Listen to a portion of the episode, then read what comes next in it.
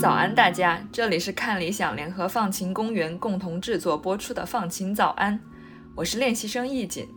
今天是二零二二年十一月九日，星期三。今天你的心情放晴了吗？如果你还记得，我在之前的节目里有说到过，我目前呢是在伦敦读书。在让我头秃的学习生活之外，我很喜欢随意在伦敦的街头闲逛。漫无目的的在一个城市里走来走去，好像也让人感觉很放松。下次你也可以试一下。很意外的，我发现走在伦敦街头的时候，尤其是路过某些古老的教堂的时候，总能发现四周有一些高低不一的墓碑。一般会有高墙把这片区域围起来，高墙里安静神秘，高墙外面就是繁忙的公路和商场。我想，我们大多数人对墓地的感觉都是沉重的，没有生机的。如果我告诉你，其实墓地是一个非常具有生命力的地方，你会不会觉得一时间难以接受呢？在今天的节目里，我就想带你们去深入了解，为什么我说墓地其实也可以生机勃勃，以及有哪些新鲜的项目去保护这种生机勃勃的存在呢？教堂墓地还保留着过去乡村的样子。这是萨默塞特郡的野生动物信托基金会负责人皮帕琳娜说过的一句话。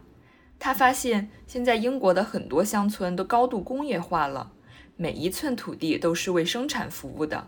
但是墓地因为有特殊的用途，人类的生产活动很少影响到它们，所以它们可以依旧保持着更加原生的状态。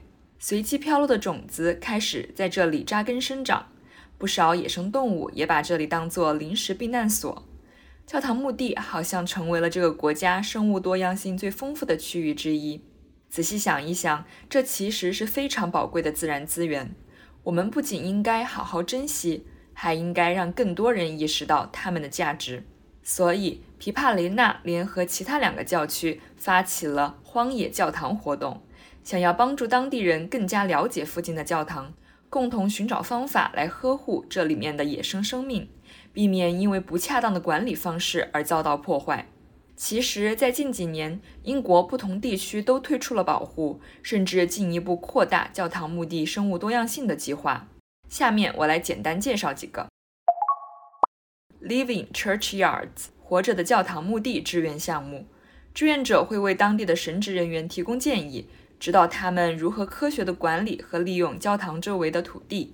项目名字里 “living” 活着的可以理解成长眠于此的人们庇护着那些生存空间被不断挤占的物种，好像让生命以另一种形式延续下去了。目前，这个计划已经帮助六千多个教堂把他们所管辖的这小片土地当做一个完整的生态系统来认真对待，不使用杀虫剂。每年只修剪一次草坪，让各种鸟类、爬行动物、昆虫等都能够茁壮成长。项目之所以这么顺利，是因为尊重自然本身就是当地宗教的核心教义之一，而且当地成千上万的人可以很容易地通过教会、学校、社区等团体参与进来。一些穆斯林和印度教社区也开始纷纷效仿这样的做法。当然啦，保护自然环境并不是死板的。只能退耕还林还草。在英国一些土地资源匮乏的地方，有的教堂会把周围的一些荒废土地拿出来，和当地居民一起把它变成小菜园或小花园，在条件允许的范围里，尽量满足当地居民对食物的需求。除此之外，还有由基督教保护慈善机构发起的 Eco Church 生态教堂计划，主要是奖励那些为气候变化和保护环境。采取积极行动的教堂，去年加入这个计划的教堂数量达到了历史最高。那在这一计划的启发下，人们又做出了哪些努力呢？下面我们就来看看圣詹姆斯皮卡迪里教堂是怎么做的吧。它就在伦敦的市中心，是英国第四个获得生态教堂金奖的教堂。在八十多年前，这个教堂很不幸地被烈性炸药和燃烧弹击中而毁于一旦。重建工作花了将近七年的时间。在当地人能够继续回到教堂做礼拜的同时，阳光和雨露也让各种小生命在废墟中发芽。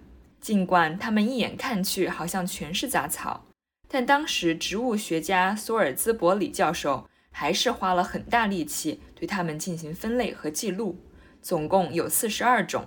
你是不是觉得这有点浪费时间呀？把杂草分得再细致，好像也只是杂草而已呀。没想到的是。在八十年后，圣詹姆斯教堂开始重新种植其中的三种杂草，原因是它们具有顽强的生命力，恢复当地原来的生态群落有极大的帮助，可以算是先锋植物吧。有的种子还被播撒在了那次灾难过后的炸弹箱中，它们就那么自然地在炸弹箱周围生根发芽。你可以在文稿区找到图片。看起来好像死亡和重生就这么奇妙的相遇了。事实上，教堂除了希望有更科学的种植和环境监测，变得更加生态之外，还想要吸引各式各样的人参与到保护自然的过程中来，并且好好利用这一天然的野生的教室。还是以圣詹姆斯教堂为例，教堂管理员黛博拉·科尔文就很鼓励游客用放大镜仔细观察动植物群落。他把这个教堂当作由混凝土搭筑的城市空间中的绿色纽带，也就是为必须在城市间穿梭的动物们，比如刺猬、蜜蜂和一些鸟类，提供生态走廊，连接它们破碎的栖息地。教堂园丁凯瑟琳可是为此花了不少心思。她的种植计划保证一整年都能为不同授粉者提供食物。让这一方天地成为了公认的授粉者的必经之路。凯瑟琳还刻意搭建了各种各样的小型栖息地，比如树叶堆、木头堆、小型沼泽等等。这些都是需要你细心观察才能发现的。在去年夏天，基督教保护慈善机构还联合一些教会发起了为期一周的 “Count on Nature” 为自然计数活动。鼓励人们在参观教堂墓地的时候，观察并记录他们发现的动植物和真菌，然后提交到国家生物多样性数据库。最终收到的记录多达一万六千多条，其中还包括一些相当罕见的品种。不知道大自然还隐藏了多少惊喜呢？如果想要解开更多秘密，我们作为生态链中的一环，不管是生前还是死后，该如何与自然相处？或许都将是要一直探索的问题。当然，在今天我们提到的这些项目的推动下呢，已经有越来越多人意识到教堂墓地对所有城市生命的意义。它不只是属于人类自己的，在其中所看到的、听到的、闻到的一切，都是大自然的慷慨赠予。